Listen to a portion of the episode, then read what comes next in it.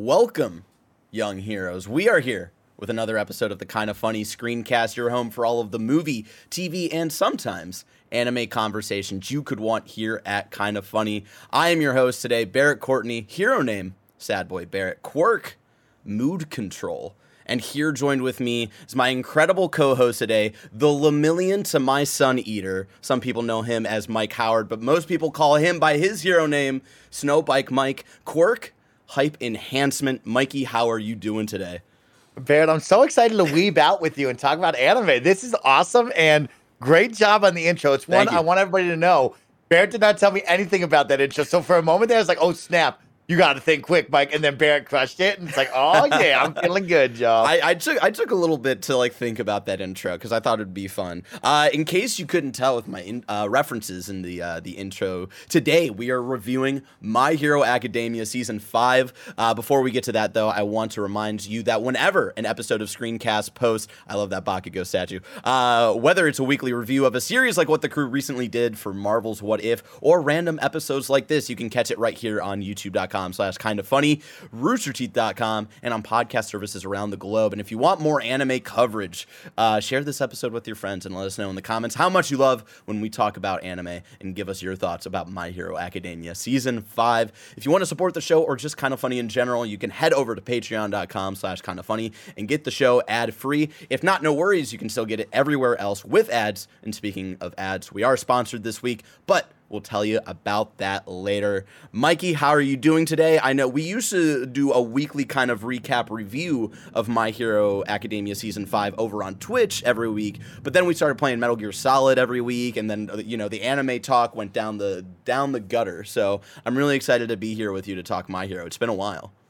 Yeah, I'm really excited because now the season's ended, so we get to catch up and have a ton of fun and yeah, anime talk had to go to the wayside because you and I were just so invested in what Kojima created with yeah. Metal Gear. And so it's nice to have a little one off here and catch back up because I love talking My Hero with you. And, you know, this is like one of my favorite ones. So it's really cool to see where we are now, but also like you know look back on where we were mm-hmm. and now to today. and, and so talk really about it with the full context right? And uh, because yeah. when we were talking about it it was like going through the motions every week and uh, getting little tidbit by little tidbit uh, and, and stuff like that. So now I, I, i'm glad that we're here to be able to talk about the entirety of season five and, and give our full thoughts on it. Before we do that though i want to give i want each of us to give our background with my hero academia. Because in case you know there there might be some people who might not know us who are clicking onto this episode episode right, uh, there might be some best friends out there who don't know that we love My Hero Academia and might just not know like where we're at in the fandom. So to start off,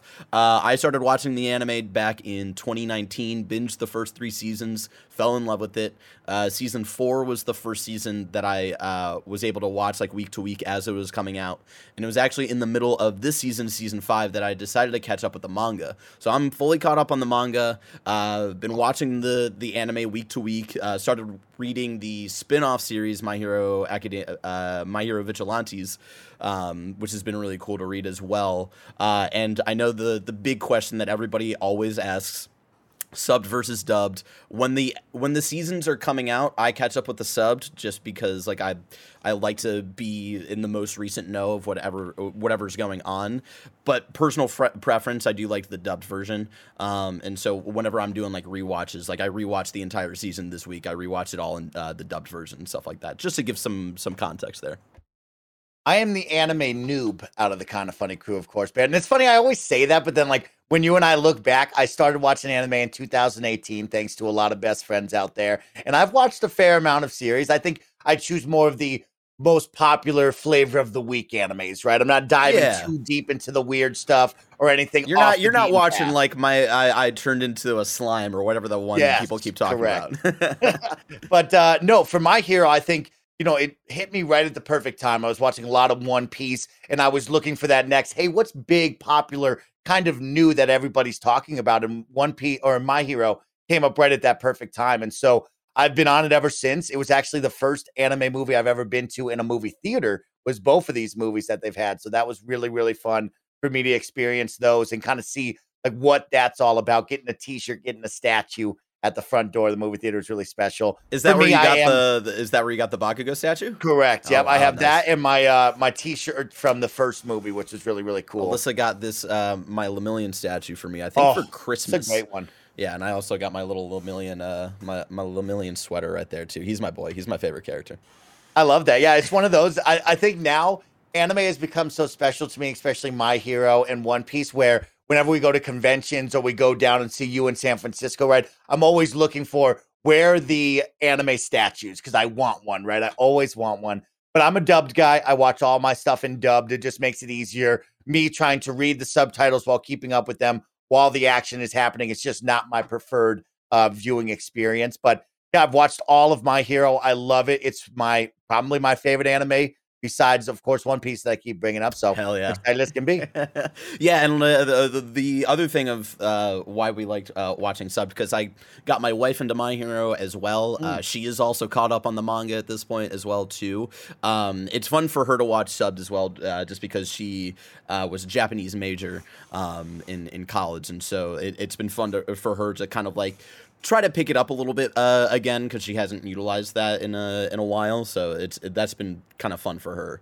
Um, with that though, with all the context that I think you could possibly have, I'm really excited to talk about the season because we have someone myself who is able to kind of like look back in retrospect of uh, the anime versus the manga, and then we've got Mike here who uh, uh, uh is a what the fandom calls an anime only. Mike, I don't know mm. if you know this. Okay, an okay, anime okay. only, and I'm I'm glad that we're gonna have like these uh, two very different perspectives because I'm excited to to have like a full encompassing conversation about what this season may have delivered, may have not delivered. So let's get oh. into it, Mike.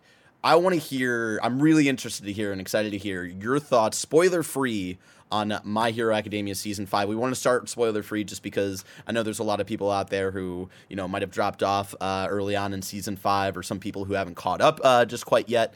Um, so I wanted to start off spoiler free, Mike. Take me away. What what, do you, what did you feel about the entirety of My Hero Academia season five? Spoiler th- spoiler free. Overall, general thoughts would be, I think my Hero season five started off slow for me, Barrett, because we were coming hot off of an incredible ending to season four, right? I think My Hero does this great job of like building up after such a long season, right? There's a lot of episodes in this season, so you almost forget we started a long time ago. Every yeah, this season here. started back in March. I remember. Yeah, it's pretty it's wild to think about, right? And so you build up so much to get this big payoff, and I think season four had a huge payoff, a huge moment there that we really all enjoyed. And then you have the question of, well, where do you go from there as a, as somebody who writes all these and creates these, right? And so I think they fit into what they needed to do, right? They can't just go right balls to the walls, go crazy right after that. So I think the beginning for me was kind of long and drawn out, and I think we'll talk about that when we get into it. But the second half of the season, especially the final five or so episodes, got really exciting and actually had a really cool payoff for me as just like a general fan of like, oh, this is some exciting stuff, and I really like this. So all in all, I think season five won't go down as the best season of My Hero, but it continues to be a really solid show. If you love the characters, if you love the world, like it continues to build it out and gets you excited every single time. Not the best, but still very good. I, I think you hit the nail on the head there, Mike. I would there's been a lot of debate on whether uh, um, among the uh, manga fans especially of like was this a good ad- adaptation of what they covered for season 5 all of this stuff. Was this a bad season of my hero academia? I wouldn't go as far as to say this was a bad season. I would agree though that i, I think this is probably the weakest season so far. Um, and again, being able to kind of look back at it and look at what the season is supposed to build to, I think season five was already always going to have a weird uphill battle because of the events that are covered in the season it's a lot of building up. It's a lot of like you know like we're we're building up to something that we naturally can't cover an entire season, right? And so I I think you know I agree with you. I think the first half of the season was unnecessarily uh, very slow. Um, I, I, think there could have been some things that could have been picked up a little more to to get to the more interesting stuff that we get into the second half of season five. Um, I still really enjoyed it though, and this was an interesting one where I was getting so frustrated watching week to week in that first half of season five when you know we were catching up uh, every week early on that I started to, to just read ahead on the manga. That's how frustrated I was getting with this season. Um, and it was interesting because I kind of had that with season four. When season four was coming out week to week, I was like, man, this is like really frustrating. I guess I've been spoiled by the first three seasons being able to binge them, and this is my first season uh, going through. And I at first I thought I didn't like season four, but then going back and rewatching that all, um, I I was like, oh no, I actually really love season four, and I I love the the story that they go through, and you know the the huge arc that it covers, but then like the kind of aftermath of of all that stuff uh, at the end of season four. So that's why I decided to rewatch season five this week to kind of build up to the the. Um, the finale of the dubbed version was to see like does it play out any different if I'm able to binge it, watch it at my own pace rather than you know watching a little bit and then waiting an entire week. And I, I would still agree that yeah, season five the first half I think is, is still very slow. Um, great moments though. I think there's some there's still some really interesting tidbits here and there. Um, and then yeah, I think the the second half of season five is is really fun and definitely almost went a little by too uh, went went a little too quickly for me personally. Mm. Um, but I, I still uh, had a lot of great fun moments with it, uh, rewatching it, and uh, yeah, I I would say this is this is the weakest season, but I knowing what I know, I think I'll be interested to see what we think of this season a couple seasons from now. If if, yeah. if, maybe season six makes season five a little stronger in retrospect, I do think there will be a lot of things that, uh, little things, big things that I think are gonna uh, pay off in some some really cool ways. Uh, and for me personally, to answer the question, I think for people who is it worth catching up uh, with season five right now for people who um, uh, dropped off early in season five, or like the blessing and uh, the blessings out there who have watched My Hero but definitely dropped off early on. Like, is it worth catching up right now? And I think a hundred percent. We know season six is coming. We don't know when it's coming. It could be six months from now. It could be a year from now. We're not entirely sure uh, as of recording. And so I would say this is probably mm. the perfect time to to catch up. I think season six is going to be the season that a lot of people are going to want to watch week to week. Uh, so I think because the entire season is out now, I think that this is the perfect time to to get caught up on at, at your own pace and to to try to be caught up whenever season six starts. Because I think that'll be I think that'll be a fun season, especially to to watch week to week and be in those conversations uh, with every week, uh, like the manga readers were when um, the manga version of the story was was coming out. Uh, I think a few years ago. So.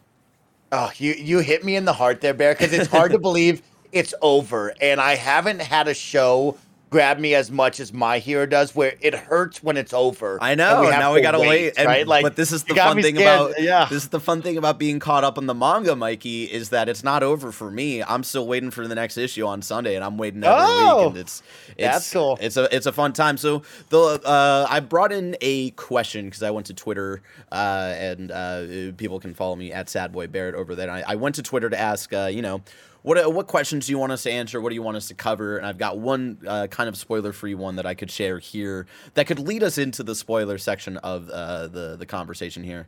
Uh, Neon Simon Evangelion uh, asks, "I used to be a big fan of My Hero Academia, but to me it felt like a good meal that I ate too much of. Do you think the show is still fresh five seasons on, or do you think it's getting a bit stale?" Mikey, I want to know what do you think about this? Do you do you think it's it, even though we talked about the first half of season five being a, a little slow? Do you think it is getting stale? Do you think there are some still some fresh things that uh, the season was able to bring? Where, where, where's your head at? Yeah, you know what? I, I won't spoil it, but I think there was a couple of fresh moments there where I was like, "Ooh, okay, we're gonna build off of that. We're gonna learn more of that." And I think that's the cool part about My Hero is we kind of know the story, right? You know the guiding light, the principle that we're going to hit all the time, going plus ultra and being the best you can be. But there's also moments there where it's like, oh, this is a little bit off the beaten path. I didn't see that coming. And I'm excited to learn more of that. And I think that's something leaving season five. I'm like, oh, that was exciting, right? I still have questions from season four that aren't answered, right? And now here,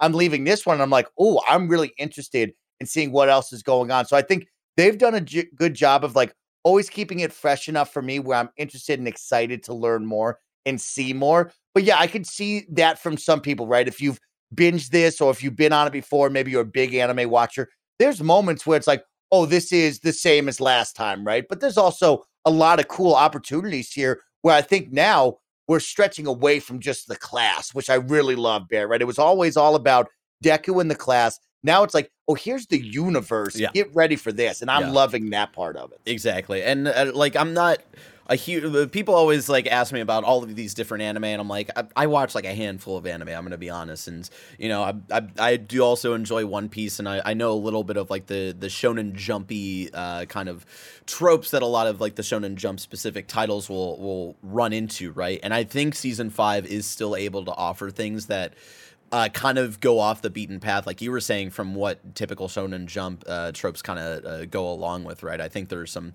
some new and fresh ideas in this season that again take a little long to get to but i think is definitely worth sticking with and again i like i was saying earlier i think uh, what a lot of season six is going to to have for us i think is going to make season five in retrospect for a lot of people for especially like people who only consume it through the anime i think a, a, a lot of people are going to really appreciate season five uh, in retrospect. Again i think this uh, part of the story is definitely a, a, little bit to get through. I think again the first half might have been a little bit uh, too much of the same, but maybe that's uh that's a conversation that we need to have in the the spoiler part. And I I think besides that, like I I don't think I have anything else to say spoiler free, right, Mikey? I I, think we've said all we I, could. I, yeah, I think we've led up really really well here, and like yeah. spoiler free. You've heard the thoughts, and like we keep bringing up that first half, and I'm excited to talk about that now with you because like that's clearly what we're going to jump into, and it will be fun to have this discussion of what we thought of that part here, which will be interesting. I'm exactly, excited. exactly.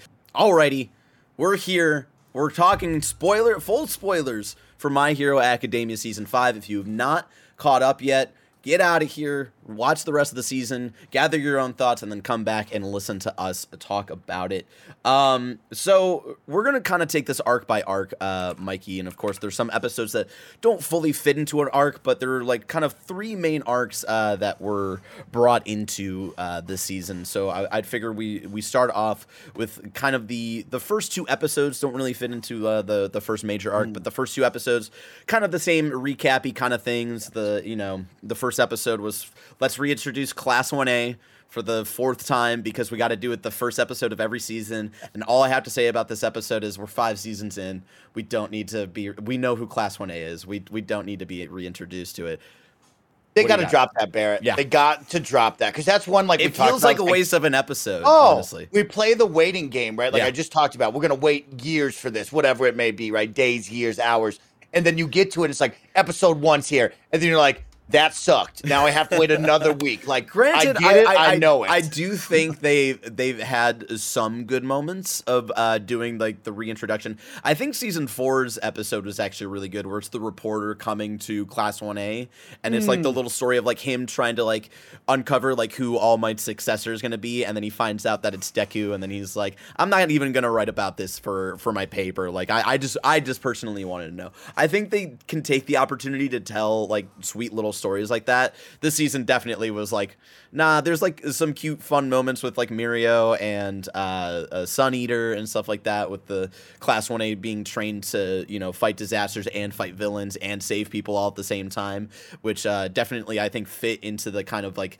themes that the Class 1A was like really looking into uh, for this season, but still, it, it really felt like, all right, that's cool, whatever. And then at the end of that episode, though, we did get the tease of uh, of Hawks and Dabi um, mm. meeting up, and uh, something something shady going on with Hawks, of course. Um, and in that second episode, right, it was kind of like a kind of a, a cool down from Endeavor's start from the very end of season four, where Endeavor fights uh, the Nomu that Dabi called High End, um, and we see like a flashback of Dabi trying to retrieve the Nomu but failing. Um, uh, the, I think the number five hero Mirko came to stop him, and then we kind of get uh, a little bit of a glimpse at Hawks is going undercover, uh, has been assigned by the Hero Commission to go undercover to try to uh, win allegiance with uh, the League of Villains and try to take them out from the inside. Mike, what did you think about this?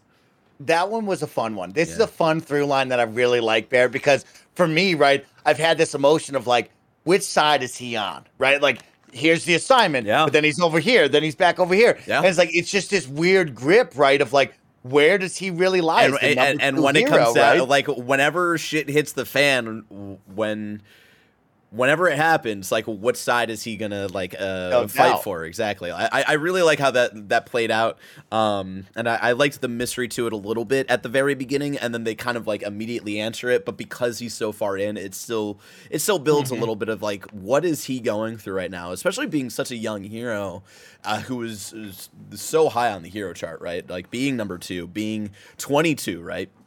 It's a lot of stuff that like he's being put oh. through um and so yeah we got uh those in the first two episodes and then uh at the end of episode two we got uh the uh introductions of the i think they're called the visages or oh hold on no that's the game that you played um um, the Vestiges. There we go. Vis- Visage was that weird uh, horror game that you played where you uh, screamed a lot. Uh, the Vestiges we got introduced to with uh, Deku, who learned that um, the previous users of One for All um, live within the quirk and are able oh, to kind of yes. communicate with him and stuff like mm-hmm. that. And so that came right before the the beginning of the joint training arc, which was the arc with uh, Class 1A versus Class 1B going head to head, doing this whole training arc to kind of compare each other and to, to finally have this like full on full on bout of like who is the better class right now? Class 1a has more real life experience but class 1b has taken the more typical like student hero course route. Like who who do we think has the upper hand? Of course we'll get into like talking to specific specifics but at the end of the day class 1a won and of course, in the middle of all of this, uh, Shinso from General Studies, who we have not really seen in a major ways in season two, came in to, to kind of uh, sub in for, for two fights. He came in to, to uh, fight alongside Class 1A for a round, and then he came to fight alongside Class 1B for a round.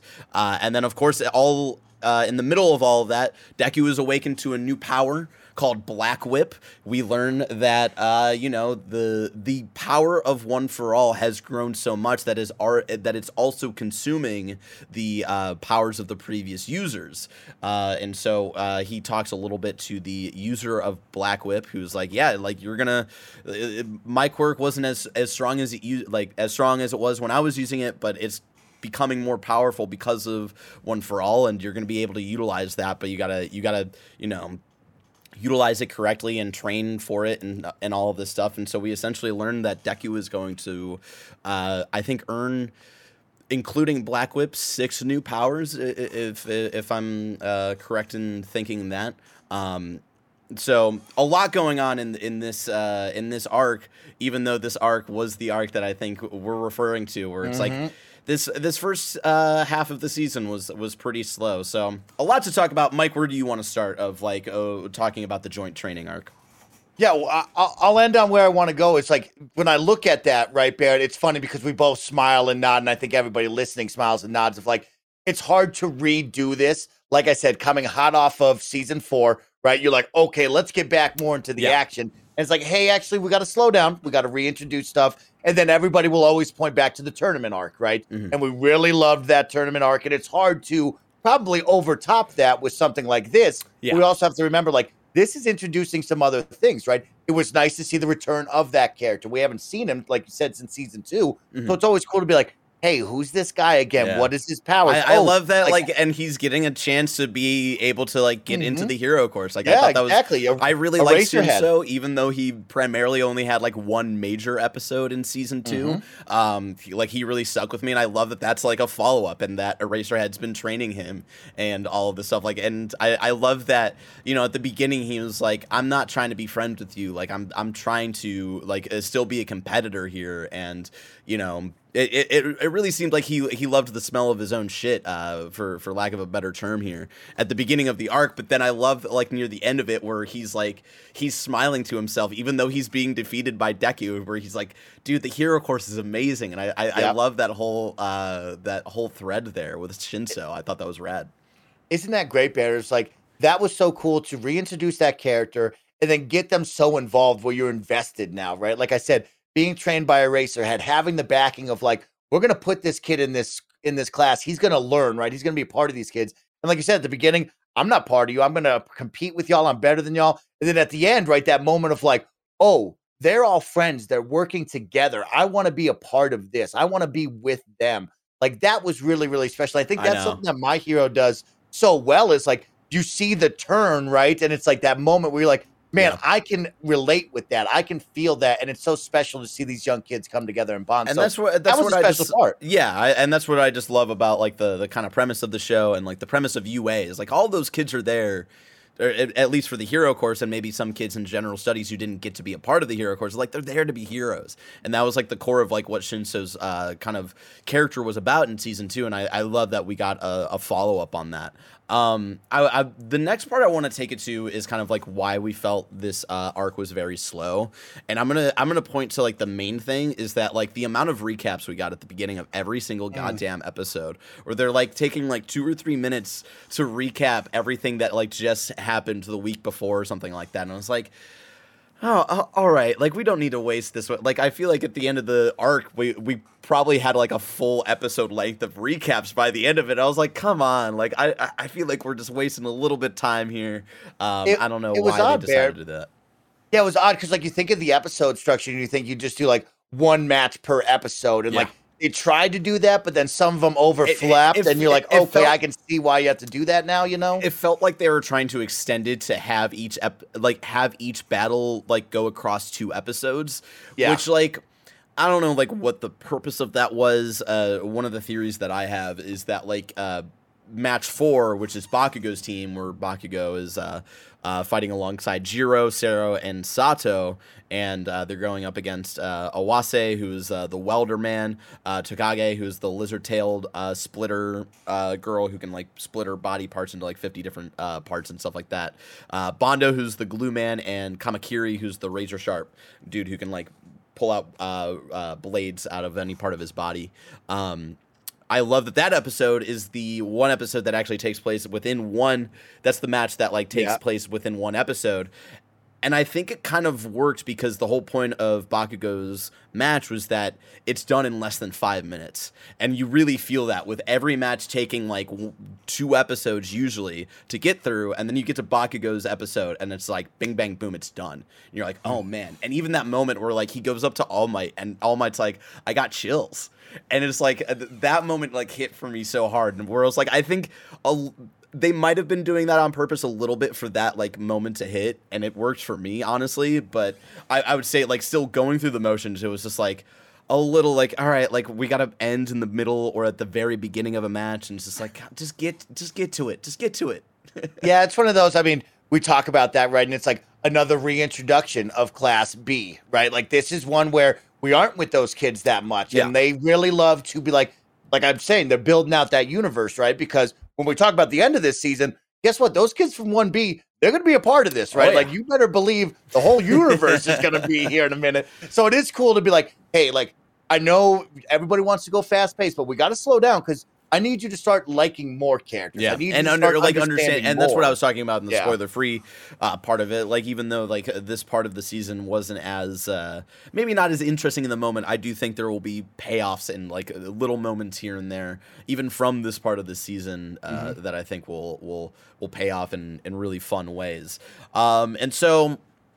I talked about like the big Bakugo moment because I really love that moment where his team oh. like he's he you know like he's he all he tells them their only plan is i'm gonna have your back and you're gonna have my back. And i i love that because a lot of what the other matches and the other teams were doing, they were getting so focused on the strategy of it all. They were almost doing like the Deku thing, where they're like, let's think of like, all right, they've got this quirk, they got this quirk, and I love that Bakugo goes in. He like goes in typically as like kind of the almost like in a leadership role, which is like very unique for Bakugo because mm-hmm. he's usually going off on his own during any one of these kind of arcs, right, where they're doing like school stuff, like the provisional licensing exam and stuff like that.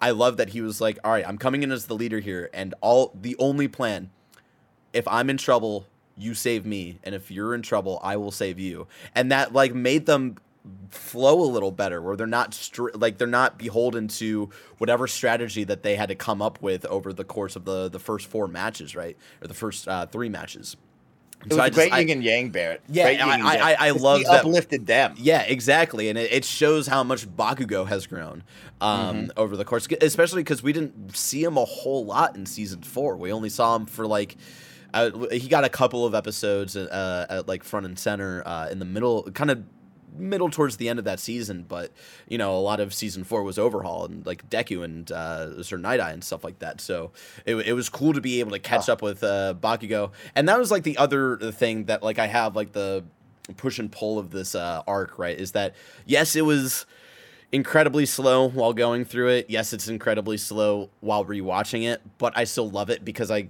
I, I love that we get to catch up with a lot of the characters. I do think it's a weird arc to have right after the uh, last major arc, which was the um, the school festival, where that was also like more like mm, yeah. like more chill yes. school stuff and like not a lot of like major plot going on and stuff like that. Like I do think like even like manga wise, I think that was like a weird kind of like back to back kind of thing to have. But I love that we got to like kind of catch up with like where they're at hero wise, power wise, all that stuff, and getting a reintroduction to Class One B because we haven't been properly introduced to a lot of those characters yet.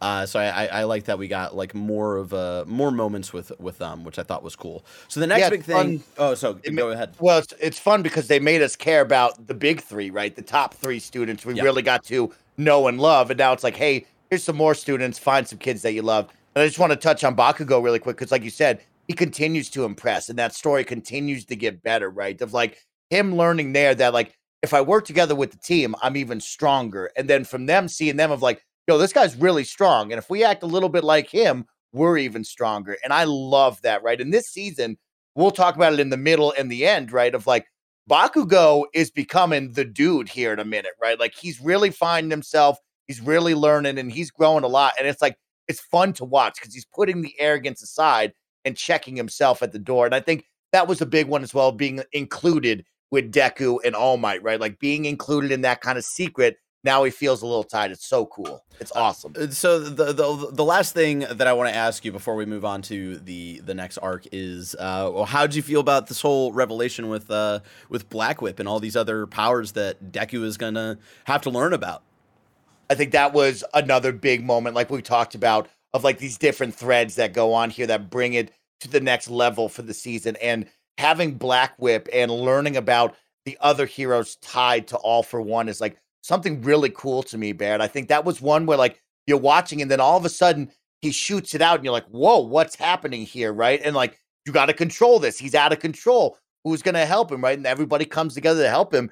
And I love that, like, we're expanding upon Deku because I like, I think a lot of people got down on Deku of like, he's always complaining. He's just got the one power, this and that. It's he's like, a boring look, uh, exactly. protagonist. Yeah. De- Deku is our main character, right? Like Deku, we have to build upon. He's still in high school, and if we want this show to go on for a long time, you have to assume we're going to really build on him. And I think this was a cool way to build upon him of being like, yo, there's a lot more to him, and he's going to grow a lot, and we're going to be alongside of that. Because not only did we get a revelation with him, but we'll talk at the end, right? We're seeing a lot of powers now evolve or elevate, which is really, really cool. And so I'm kind of liking this storyline we see. Yeah, yeah, and so yeah, that was a that was a cool like revelation.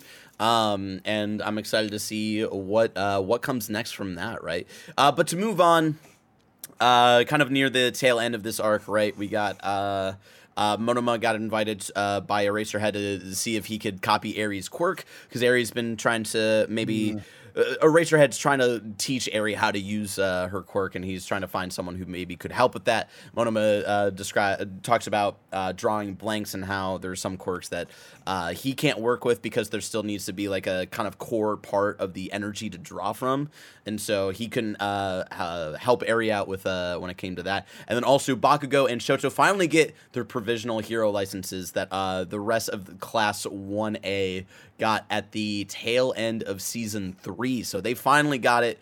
Uh, and then, of course, 30 minutes later, they went to go fight off a bunch of bad guys uh, trying to steal wallets uh, on a street. And so we got that. And of course, the Christmas episode, which was really adorable um, yeah. and kind of class 1A, uh, just being able to relax a little bit, chill out. Uh, in the middle of all that, we got a, a, little bit of the breakdown from Principal Nezu of like, uh, you know, the the students have been in the dorms for four months. None of them have been acting suspicious. Uh, we, I, I, think we can assume that none of the students are leaking information to the the League of Villains because there have been so many run-ins with them. Uh, a lot of stuff like that uh, to kind of round out and transition into the Endeavor agency arc. Uh, we learn that uh, the work studies are being required. Uh, they're coming back and they're being required this time around, and so everybody is going to have to work with a with a hero agency to train over the course of the winter holiday.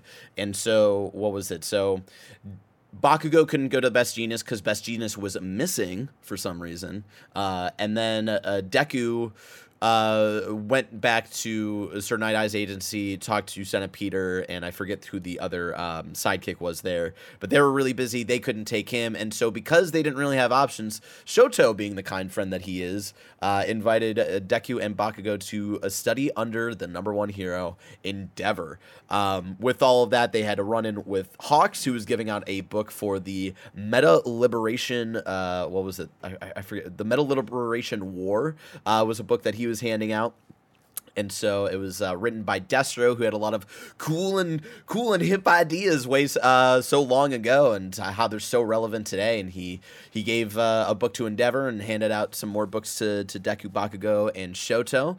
Uh, and the way that uh, Hawks was speaking, Endeavor was kind of able to pull out of like something's different this time around with how this this Hawks kid is talking to me, and he was able to um, decode a secret message uh, from Hawks within the book uh, that said, In four months, the Meta Liberation Army, who number more than 100,000, will attack Japan. And so uh, Endeavor kind of puts together of like, that's why they're bringing the work study back because the uh, Hero Commission knows something's about to go down, and we got to train as many people as we can for whatever's happening. So he brings all of uh, Midoriya, Bakugo, and Shoto under his wing. They tra- uh, train with him for about uh, for a little bit, they have they go to a dinner at his place, which got super awkward and weird. A lot of family drama breaking down at that dinner, uh, and then shortly after, uh, uh, we learned that Shoto's older brother um, was actually uh, kidnapped by uh, a villain called Ending, who uh, was a weird obsessive fan of Endeavor and wanted to be killed by Endeavor. And uh, that was uh, their big assignment that Endeavor had given them at the beginning of the uh, work study was. Uh, for Bakugo, Shoto, and Deku to bring down a villain before he did. And it ended up being Ending, who they took down before Endeavor could, because Endeavor kind of like held back and was tripping up because of the the danger his uh, his eldest uh, alive son uh, I should say, was uh, being put through. And so they were able to, you know, save Shoto's older brother, uh, take down Ending, and kind of like prove Endeavor that they they learned a lot. And you know, Endeavor taught about like uh, what was it, parallel processing and all this stuff for for Deku who wanted to master Black Whip. Um, and so yeah, Mike, what did you think about uh, this this arc? Oh my god, you crushed it with the recap because this is another one where it's like man, look at the threads, look at the building going on right now. You have the school, which now knows the information and they're scared as can be. And they're like, yo, we got to get these kids ready because it's about to go down. And you can feel that pressure. And then on the opposite side, Endeavor has so much going on, right? From the family life to now being the new number one, his like how people perceive him, right? All around. It's like there's so much going on there that I absolutely love and adore. And I just love when he took those three kids under his wing and he was like, keep up, right? Like, keep up, let's go. And I loved if those. You, if you want to watch me, you got to oh, keep up with me. And it's just like chasing him around and trying. They looked at each other every time of like, how are we gonna beat this dude? Yeah, like, we and I, I love that they stayed I at the agency that. too because it seemed like take a uh, uh, take time during like a, a, school break, so they were like staying and sleeping at the agency, and like when they were waking up early, and they're like, um, who was it? Uh, Burnin, who was like one of the sidekicks, was noticing like how messed up and like how dirty they were, and they're talking about like uh like strategies and talking about like noticing how Endeavor's uh like able to keep up his speed. I love the little moment where where Shoto's like yo Bakugo, did you notice this uh this like uh, like how he's able to like be so fast but able yes. also to turn his trajectory and Bakugo's like of course there wouldn't be anything like I wouldn't notice that you wouldn't notice so like but sure go ahead tell me tell me what what I totally uh, would have noticed so I, I, I just loved all of those like interactions and uh, seeing not the big three but my big three of uh, uh Deku Shoto and Bakugo, oh yeah that, like that's learn our with each big other. three is yeah. right yeah no yeah. doubt that's our and then Endeavor, right? You start to feel for these characters, and I think that's a fun one we'll talk about at the final arc of this of like you feel for Endeavor, you understand him a lot more yeah. when he's not number two to All Might, who was hey, this is the guy we got to know about, and right? We're, we're learning about these uh, characters. It's funny because it's almost like the, the the dog chasing the car. What what does it do with it if it actually catches the car? Right? We're Endeavor was chasing number one for so long, and technically has been since the middle of season three, right? And this is the first time that like I think he's taken in of like, now that I'm here, like what what do I do? What do I want? And then like being able to like take a moment to look back at like what he did to get to this like point in his life, right? And with his family and like how he was trying to build himself to surpass All Might, right? And like being able to look back at like everything he's done because especially like he got to be number one not in the way that he wanted to which i think that's very interesting of like uh bakugo was recommended even by like and it seems like even eraserhead was thinking of like i think there's a, a hero that bakugo could really learn a lot under and it's it, yeah. it was endeavor because bakugo is the same like bakugo won the um the tournament arc back in season two not the way that he wanted to right and so I like I, I loved those little threads and like uh, how they're almost like interesting foils to each other in that respect. And it's fun the counterpart of Hawks with him, right? Here's a young stud who's like really out in the public and down with the public, and he looks at him, he's like, dude, you got to loosen up a little bit, yeah. bro. Like, I understand you're a badass and like this is it, but like you gotta like take it down. And it's so fun to like sometimes see him give him a couple of jabs. He's like, hey, big man, it's gonna be cool, you yeah. know. I but, love that. And, and, and like even at the end of season four, right, where he's like, I just want to be kind of like your producer in a way. Like I want to like I want to like boost you up. And so, like I thought that was really cool. Like that Endeavor was able to think back at that conversation and like the things that Hawks was saying, and then what he was saying when he was trying to give him the book, where he was like there's something wrong with this kid and he's trying to sell, tell me something that he can't say out loud. And it like really built this like tension of like what is happening? Like what is hawks is up what is hawks up to? Like last time we saw him he was like hanging out with Dabi for some damn reason and like trying to get in with the the league of villains. Like he knows something and it's scary. And like that message of like the this army essentially of the the meta liberation army uh, uh, who number more than 100,000 that was like such a big like oh like something's about to go down. Uh, of course also in this arc we uh, get a little bit of follow up on Hawks' end. Uh, he's given another chance by Dabi to join the League of Villains and uh, visits Best Jeanist to check on his recovery mm. pulling a feather blade on the hero when his back is turned but that's really all we got of that within this arc. Also, in the middle of this arc, we got the long time no see Selkie episode, which was a tie-in for the upcoming World Heroes Mission movie that has not released in the states yet. That uh, kind of came out, I think, in the middle of this arc, or maybe at the tail end of uh, this arc, uh, the the World Heroes Mission movie. Um, I thought it was like a really weird placement for this episode because it happened like right in the middle of like the there was like the first kind of major two episodes with Endeavor, and then the Selkie episode with uh, Uraraka and Froppy and all of them, and then we got the okay. and then we got the dinner, and then we got the fight with ending, I believe, and it felt like a really weird like. This was definitely a filler advertisement for the movie, which I don't mind. We've gotten those before, and those episodes are like whatever. They're fun. They're goofy. Um, I've never felt like they've really like suddenly stopped the show. Um, and let me explain that. Like they usually are able to find a place that like they can throw them in that doesn't feel too invasive before. Uh, like we got the the other Selkie episode where Frop, uh, Froppy's working with Selkie, and that was like the back in season two when Deku uh, was working with Gran Torino, and they did the whole Stain fight. And then that Froppy episode came in like the very end of that arc, whereas this one came in like right in the middle, and it felt very weird and jarring. And it's like, all right, I would have I would have liked this episode if it came at the end of this arc the fact that you're like splitting up this arc when I want to know what's happening with Endeavor and their family and all this stuff like was a little frustrating, but I digress.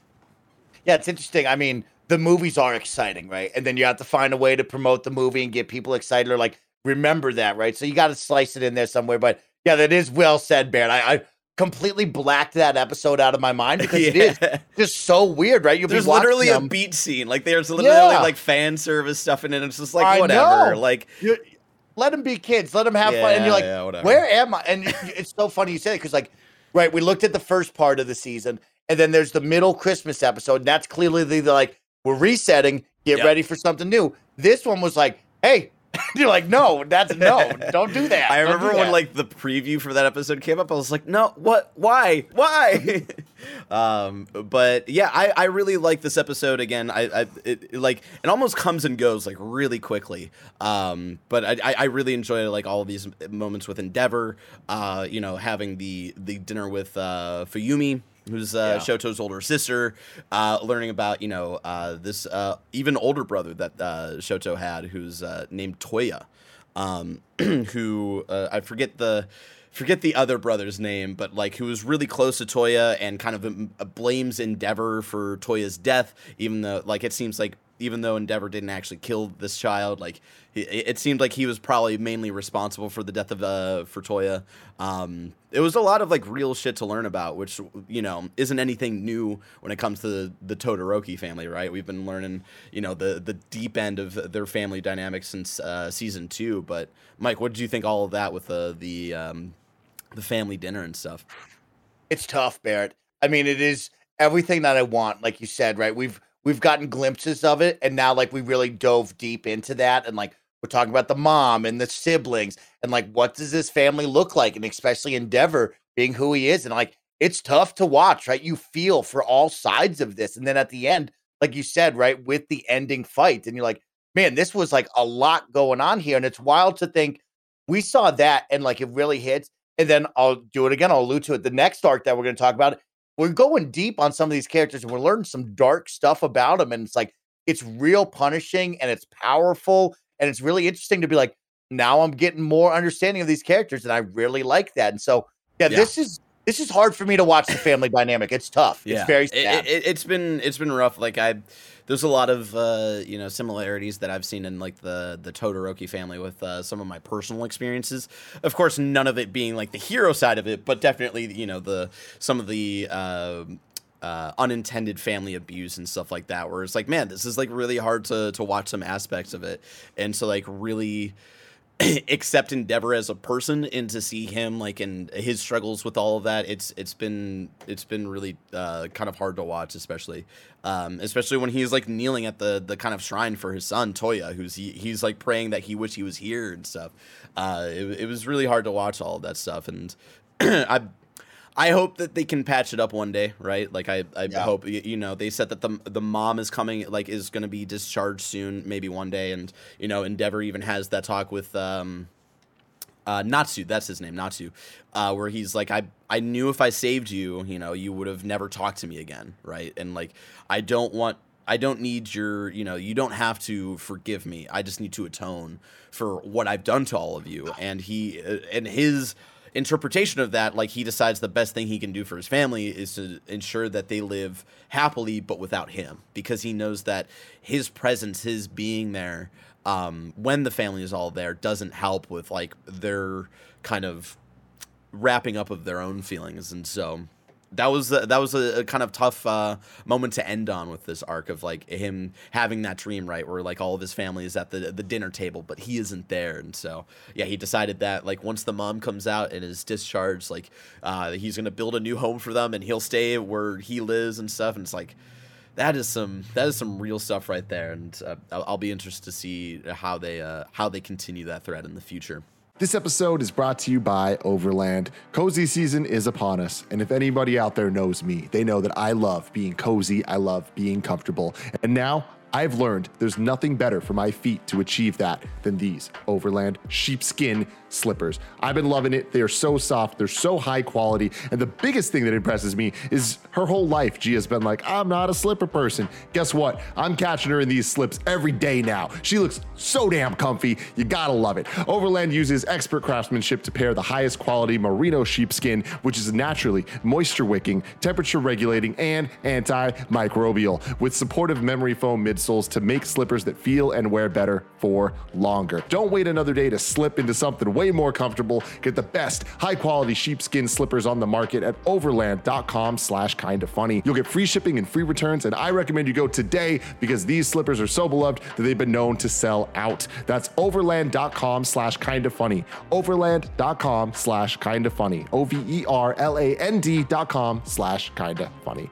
Next up, shout out to Babbel. A lot of us are thinking about about travel again, but not knowing the language of our destination can make even the simplest things harder. But you can change that with Babbel, the number one selling language learning app. Their short lessons on practical topics from menus to directions to local culture make it a travel essential. Greg Miller's been using Babbel to learn a little bit more French so he can impress Jen, and it's been going very, very well. Babbel's 15-minute lessons make it easy for learning on a busy schedule. Other language learning programs rely on AI, but Babbel works with language experts to create their lessons. And Babbel's teaching method has been scientifically proven to be effective. With Babbel, you can choose from 14 different languages including Spanish, French, and German, even Turkish and Indonesian. Plus, their speech recognition technology can help you improve your pronunciation and accent because even if you are a tourist, you don't need to sound like one. Right now, when you purchase a 3-month Babbel subscription, you'll get an additional 3 months for free. That's 6 months for the price of 3. Just go to babbel.com and use the promo code MORNING. That's B A B B E L.com code MORNING. Babbel, language for life. And finally, shout out to Raycon. There's so much going on right now, whether it's stuff you're excited about, like traveling, or stuff you'd rather avoid, like traffic. You can't always control the vibes out there, but you can control the vibes in your own head when you've got a pair of Raycon wireless earbuds in your ears. Cool Greg's been training for a half marathon, and as he's been getting his run on, as he's been working out, he's been listening to his jams using his everyday Raycons. He's been loving them. Uh, Raycon's new everyday earbuds look, feel, and sound better than ever. They've got an improved rubber oil look and feel and optimized gel tips for a perfect in ear fit. Plus, you get three new sound profiles, so the sound is great no matter what you're listening to, whether it's a podcast like this, rock music, EDM, hip hop it's all cool. Raycons start at half the price of other premium audio brands, but they sound every bit as good. Right now, Kinda Funny listeners can get 15% off their Raycon order at buyraycon.com slash kinda funny. That's buyraycon.com slash kinda funny to save 15% on Raycons. Buyraycon.com slash kinda funny. But moving on for the big event, of the season, the the event that I know a lot of manga fans were waiting for, and we'll, we'll talk about some of those things in the anime versus manga uh, part of this conversation. But we got to My Villain Academia, Mike. I need to know since you know this was your first time going through this part of the story. How'd you feel going through before before we even get there? we'll break it down. So at the very beginning, we get the Aizawa and Present Mike are going to Tartarus prison. They talk mm with Kurogiri. They learn that Kurogiri is actually a Nomu, uh, who is the uh, the body uh, is uh, at at the base of Kurogiri is um, their f- old high school friend Oboro Shirakumo. Um, and that whole episode, that's uh, like the very beginning. And then the rest of uh, My Villain Academia, right, is uh, learning where the League of Villain is at. Because we haven't really seen them a lot. Uh, we only saw them for a glimpse here and there in season four, and uh, we we haven't really seen a lot of like what they've really been up to. So we learn about Gigantomachia, who Gran Torino was looking out for uh, at the end of season four, right? Uh, or we saw Kurogiri was trying to look for Gigantomachia, and Gran Torino had a run in with them. Um, and then we uh, learn about the doctor that All for One has been uh, working with, and the doctor has this, uh, you know, this unimaginable unimaginable power that he can give to Shigaraki. Um, but Shigaraki needs to prove himself by uh, taming Gigantomachia because Gigantomachia doesn't see Shigaraki yet as like the true successor to All for One. And so they have this whole kind of training arc where they have to fight Gigantomachia for like a month and a half. And, you know, we, we kind of get like a timeline jump back here, right? Because this is like right before Endeavor fights the uh, high end Nomu because we see Dabi had like once they run into the doctor, the doctor's like, "Oh, I have a Nomu that I want you to check uh, check out." So this is like somewhere around October. Then they fight Gi- Gigantomachia for like a month and a half, and then they get called by the Meta Liberation Army, uh, being led by Redestro, and he's like, "Hey." Come to Deika City, which we had heard about a couple of times throughout the season, uh, being destroyed at some point. And he's like, "Come here. We've got an ultimatum for you." And uh, the League of Villains show up, and they have an all-out fight, an all out brawl with uh, the uh, Meta Liberation Army. We get uh, backstories for Toga. Uh, a little bit of like a not a backstory, but like a continuation of his backstory with uh, uh, Twice and uh, a power up uh, with both Twice and uh, Toga. And then we got a full on backstory for uh, Shigaraki and where he came from and how he became the Shigaraki that we know him to be today. And at the end of it all, uh, in the showdown between Shigaraki and Redestro, Redestro looks at Shigaraki after Shigaraki has brought back all of his memories and what turned him into the person he has become today. And Redestro looks at him and he's like, oh, he is someone who is fully liberated and is making full use of his quirk. And this is someone fully liberated from our society, which is something that we as the Meta Liberation Army want to kind of destroy and make a, make it in our own vision.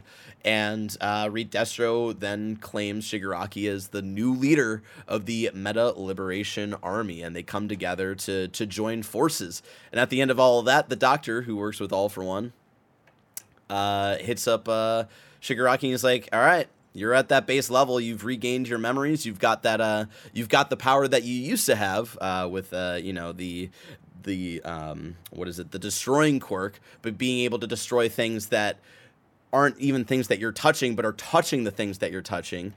You're at the base level. Let me give you this unimaginable power. And so then we see the uh, doctor taking Shigaraki and is uh, experimenting on him. He's going to be under this uh, whole surgery or whatever this is for four months. And that's where we learn uh, the uh, message that Hawks was trying to give Endeavor. That's where we learn of like, oh, this is what Hawks was talking about and all that stuff. And of course, at the very end of the season, um, we got uh, kind of uh, caught up a little bit with Class 1A, uh, uh, them sharing their uh, what they've learned from their work studies. We got a little bit of All Might, kind of like seeing a little bit of him realizing that he isn't the same person that like. Um, he has been and kind of like realizing that he he can't be that hero that he has been before but deciding that he still wants to be around and to, to help as much as he can. You get that little moment with uh, where he uh, he's looking at Deku and he's like you don't look back at me anymore and you don't need to. Uh, and then at the very very end we get a tease of you know all of the work study uh, students going out and being called uh, for a specific mission, and they're all going the same way, and uh, they're being led by Burnin, who says uh, there's heroes down in that city, and we're gonna go help evacuate. And uh, Deku talks about you know the the big uh, kind of event that'll shake superhero society is about to happen.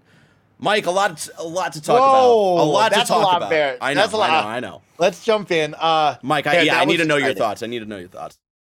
So, my overall thought, really quick, was it's not a flashy ending, right? We've come off of a couple seasons where there's like this big, flashy, powerful ending, and like this was a little bit different. This was a different tone, but still hits as hard. Especially when you give that recap, I get goosebumps. Especially the All Might one of like, you don't have to look back anymore. It's I like know. that's beautiful because he yeah. is growing into his own. But it's also we got to remember, right? These are kids. These aren't just adults. They're still kids here, and they got a lot to learn.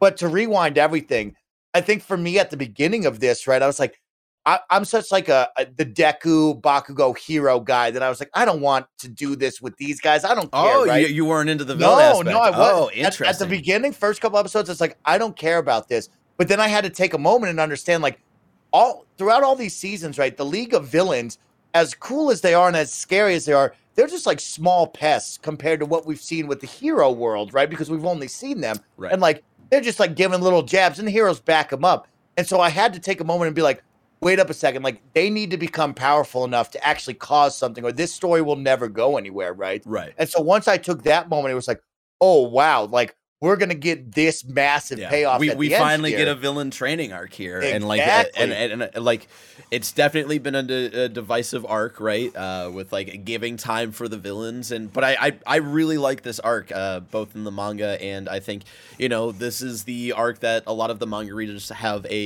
a problem with, uh, with how it was adapted for the anime. But I still really dug it, like the, the seeing these moments animated, right? Of like getting the backstory for Tenko Shimura, like who Shigaraki was before he knew All for One, right? And this child who was being kind of abused by his father who hated heroes because Nana Shimura abandoned him and, you know, seeing his quirk manifest with the the destruction quirk and accidentally killing his his dog and his sister and oh like my. kind of like relay but like maybe not accidentally where he's got that like back and forth where yeah. he's like in the moment I think it might have been a villain, but maybe I knew. And it's like just the the it really cuts to the core of like just one bad day. It's kind of like the Joker thing, right? Where it's just like this one bad day, and it was like one day away from being kind of fixed, right? Where you know, like you see the dad have that struggle of like I've gone too far, and like I, this shouldn't have happened, and I let it get to this point, and you know he he reads the the letter that Nana left uh, with him, right? Yeah. And it's like this moment where he realizes of like this isn't what she wanted for me and I know that she loves me and it would have been much easier for her to not have have loved me and all of this stuff and like how that really messed with him and how that kind of created Shigaraki in a way. it was just I that is a hard episode to watch uh, of, of, learning uh, Shigaraki's childhood. And that is the episode where I, I think that is a top three episode uh, for sure. Even in the midst of, you know, a very slow start to the season. You know, the second half of the season, I think, going by a little too quickly. Like, I, I think this was a, a top tier episode for sure.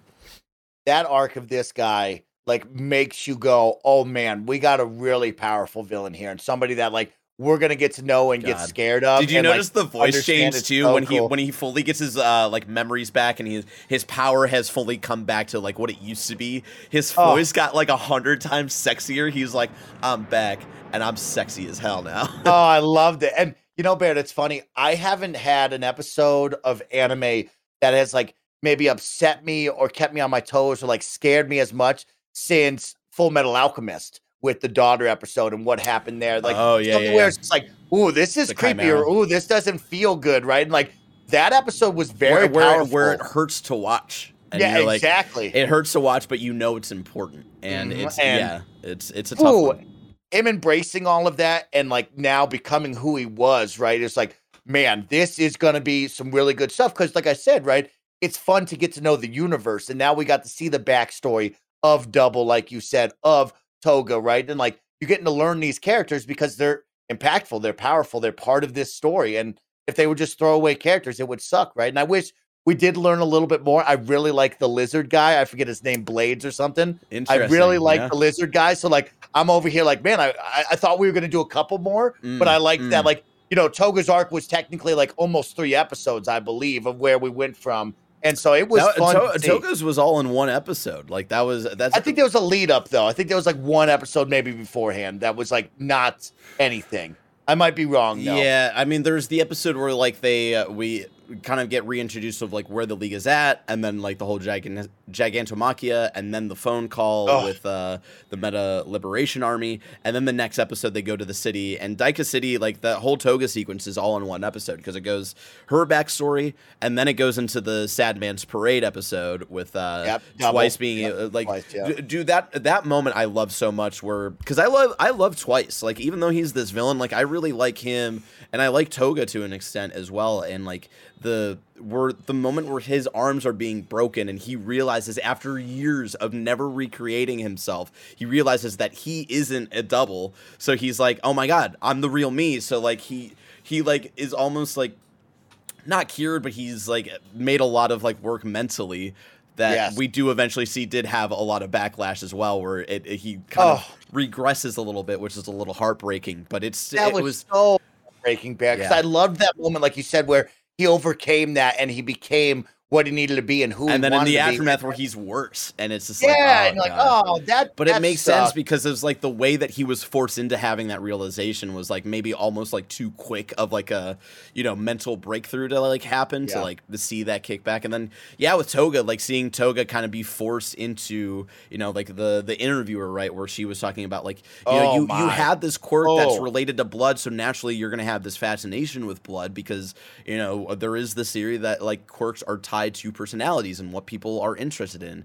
And of course, like society where it's at right now was never going to accept you. And that's like what we want to like talk about. And we want to use your story to like talk about like how messed up that is. And there, I think there's a very important conversation to have there of like maybe if Toga was helped in like a different way of being able to like safely kind of like um go along with her quirk and learn about it and stuff. Like maybe she wouldn't have gone down the hole that she did. And that's the, that's the same with all of them right? That's yes, the same with exactly. that's the same with twice uh, a, a, little bit. He was a little older and he was in a very different situation. But that's definitely the same for for tenko and like his, the realization of his quirk and his fascination with heroes and being forced to to not love those and how that blew up in everybody's face. Like it, I, I thought it was amazing to kind of see that these villains did come out of the failings of the current uh, superhero society, and I think there's going to be a lot to talk about with that, even in the future.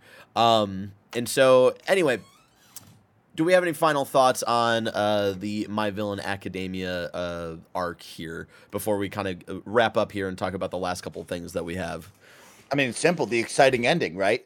like now knowing that he has this power growing within him. Yeah, and, and All Might months, is like, right? hey, the next one is probably going to be Float, which is the uh, the uh, power of uh, of oh yes, uh huh. That was great, and then of course, I mean, it's just so exciting because you have that, you have this timeline that we're now on, and he has this gigantic army, and it's just so thrilling to see, and I, I'm all about it. I'm so excited. I can't wait. Yeah, and uh yeah, I think the ending was good. It wasn't as powerful as, you know, Endeavor doing this thing. It wasn't as powerful as some of the other ones, but like it was fun as can be to see that go down. So I loved the ending. That's awesome. Yeah. And I'm, again, like I said, I think season six is going to be a very exciting time. Um, if you if you've watched at this point, you you know like where season five went and what they're probably going to build to and stuff. And so um, I wanted to end the episode uh, with uh, one quick conversation, and that's the anime versus manga kind of thing. Because, again, correct me if I'm wrong in the comments below, but uh, I think this is the first season that really had a huge kind of difference in, uh, between the anime versus manga. And, Mike, that is the order of arcs were swapped this season. So originally it went in the manga, the joint training arc, then My Villain Academia, than the Endeavor Agency arc. Um, and oh, there have been a okay. lot of yeah, and there have been a lot of theories of why this happened. Some blame the movie. Uh, you know, there's like all of these other things, all these different conversations. And for me personally, and like looking at the manga and like how the manga uh, told it, like I don't love like the way the manga decided to to flow the story either. Like I would have preferred My Villain Academia even like right after the overhaul arc. Sorry, I have the Blue Angels flying over my house right now, so if you hear that, that is uh, that is on Fleet Week in San Francisco. Um, and so yeah, I think the the way that they decided to tell it right, like in the manga, it felt like this like kind of building up, and you oh gosh, all right, they're still going. They're still going. Can you hear that over the mic? Can you hear that? Yes. Yeah, yeah, it's bad. Epic. It's awesome. It's a lot. It, they're they're really going ham. They're really going ham.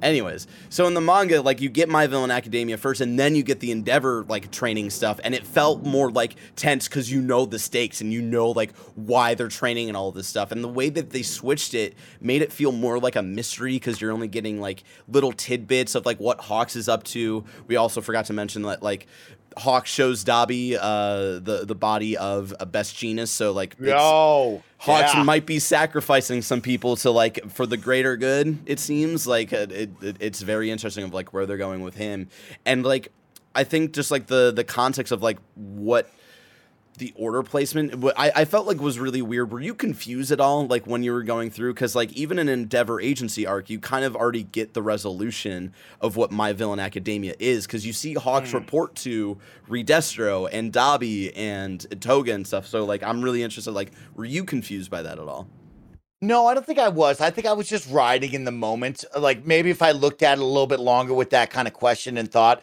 maybe I would be. But like truly and honestly, I was riding in the moment of like, hey, let's reintroduce everybody. Let's enjoy this moment. Okay, hey, yeah. we're sending everybody out to get trained up. I loved what they did with that. And then at the end, right, of like, oh, snap, he's got the army. And I think they did a really good job. It's like he's got his group now. The kids come back and they all say, oh, this is what we learned. This is how we got better. I think that tied together well for me. It's yeah. just like the average viewer there. yeah, like, okay, and, and now so I know like, where we're at. And so, yeah, so like what I was uh, the, that kind of connects with like I, I think that was like a the best way to kind of end the season. And again, like in retrospect, because I know like what this was building towards, like I like I said at the very beginning, I think season five was always going to have an upward, uh, uh, an uphill battle on like keeping everybody's attention because this is a lot of like this is a lot of uh, building up to without the climax really this season, and so I, I think it was always going to be frustrating. So I think they might have reorganized the arcs for the season because they wanted to end on the very emotional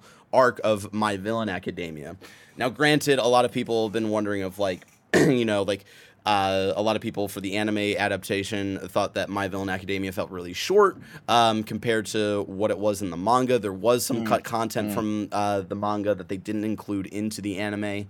Um, and I think like they could have shown those things, and I think like you you would have gotten things from Spinner, who's the the lizard man. Um, you know, there's a, a, a moment with him at the very beginning of that arc where he's like kind of questioning Shigaraki, where he's like, I don't see any of uh, Stain's ideology. Uh, ideology in here at all whatsoever anymore. We're just this group and we have no point to ourselves anymore.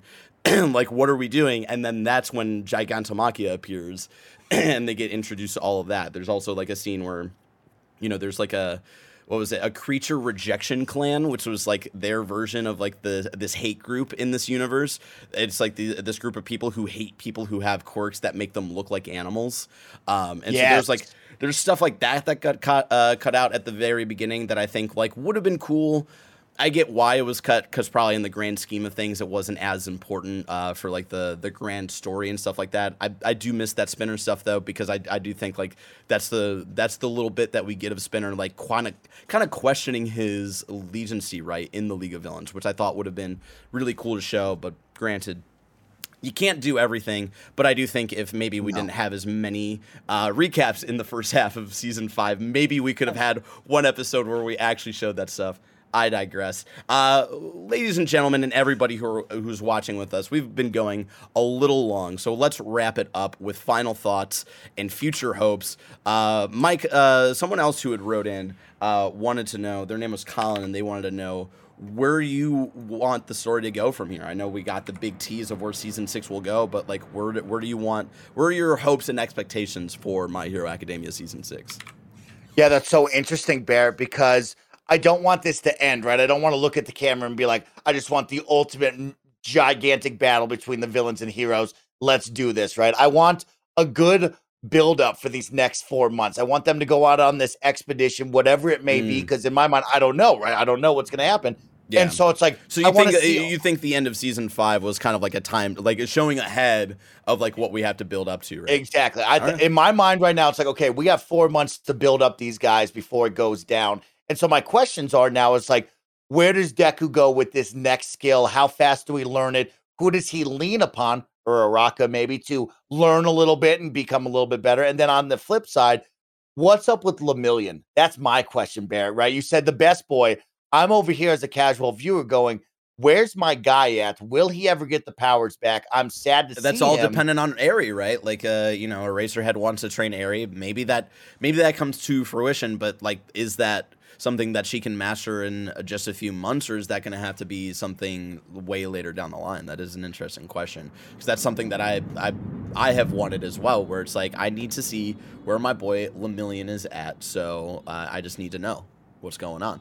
Um, with that though that wraps up this episode of the Kind of Funny Screencast, your home for all of the movie, TV, and sometimes anime conversations you could want here at Kind of Funny. We're wrapping up because the Blue Angels are flying over my house. We've got an Xcast to record, but thank you all so much for joining us for another episode. Oh my geez, I'm so sorry, audio listeners, for all of that.